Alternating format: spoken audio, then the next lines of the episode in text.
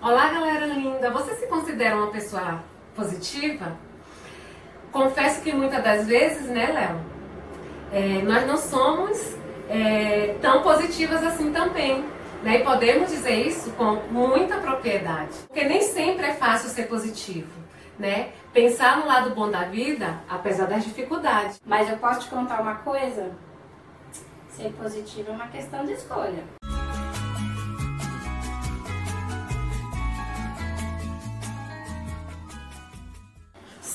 Sartre, um filósofo do existencialismo, tem uma frase célebre, maravilhosa, que ele diz o seguinte, que todos nós estamos condenados a ser livres. Então a escolha nos é imposta. Quando eu não escolho, eu já escolhi. Então se de alguma forma eu tenho que escolher entre negatividade e positividade, se eu não escolher a positividade, eu já escolhi a negatividade. Sabemos que não é fácil acordar todo dia sendo uma pessoa positiva, não é mesmo?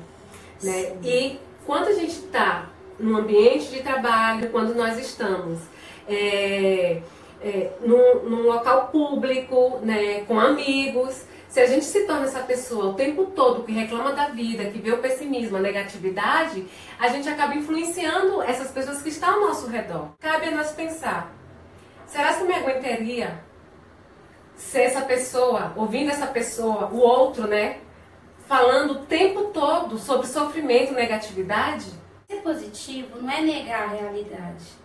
Nesse momento, por exemplo, a gente vive uma realidade muito difícil, em meio a uma pandemia, e fora todas as outras os outros problemas reais da nossa vida cotidiana. Não é negar isso, a gente não precisa negar. Mas tirar de todas essas situações algo de bom. Hoje o mundo nos convida a nos recolhermos dentro de nossas casas, coisas que antigamente era impossível, porque a gente tinha essa vida muito corrida, corriqueira, tendo que estar tá pensando em ganhar dinheiro, projetar-se para o futuro. E muitas das vezes a gente não se dava esse lugar de nos recolher, de fazer uma refeição com os nossos nossos familiares, de trocar uma conversa, assistir um bom filme. Existiam famílias que parecia que viviam numa pensão estavam reunidos, mas não tinha vínculo.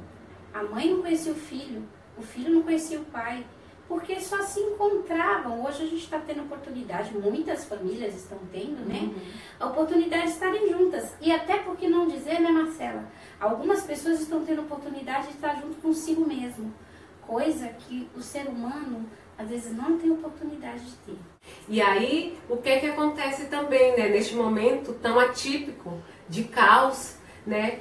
Também ele é muito transformador e revelador, sim, né? Para com nós e com os nossos pares, Exatamente. que estamos convivendo hoje praticamente é 24 horas, né? Com nossos filhos, com nossos maridos, né? Com irmãos, mãe, pai, né? E a gente está tendo essa oportunidade de aproveitar esse momento de fazer essas trocas, conversas, né? É, é, e e aprendendo com eles também, nos dando essa possibilidade do aprendizado.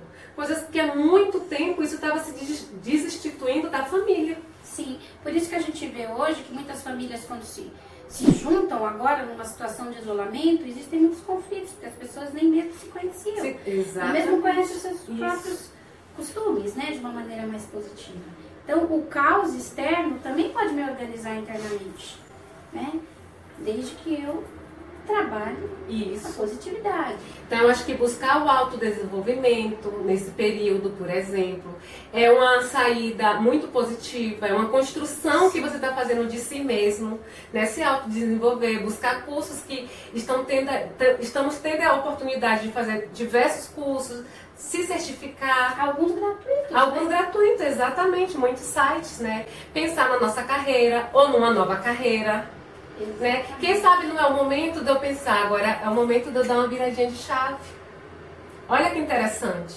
Ou, né? ou, ou talvez até, se não for o momento de fazer nada disso, não fazer nada. Não fazer né? nada. Como o próprio Sartre diz, né? Às vezes precisamos viver o tédio. Nem esse lugar a gente dá, a gente não, não se permite, na verdade, né? Exatamente. De se dar esse lugar de viver o tédio, do não fazer nada né? Porque a gente está sempre em busca de quê? Produzir, ser produtivo, né? E, e é como se a gente não produzisse, fôssemos inúteis.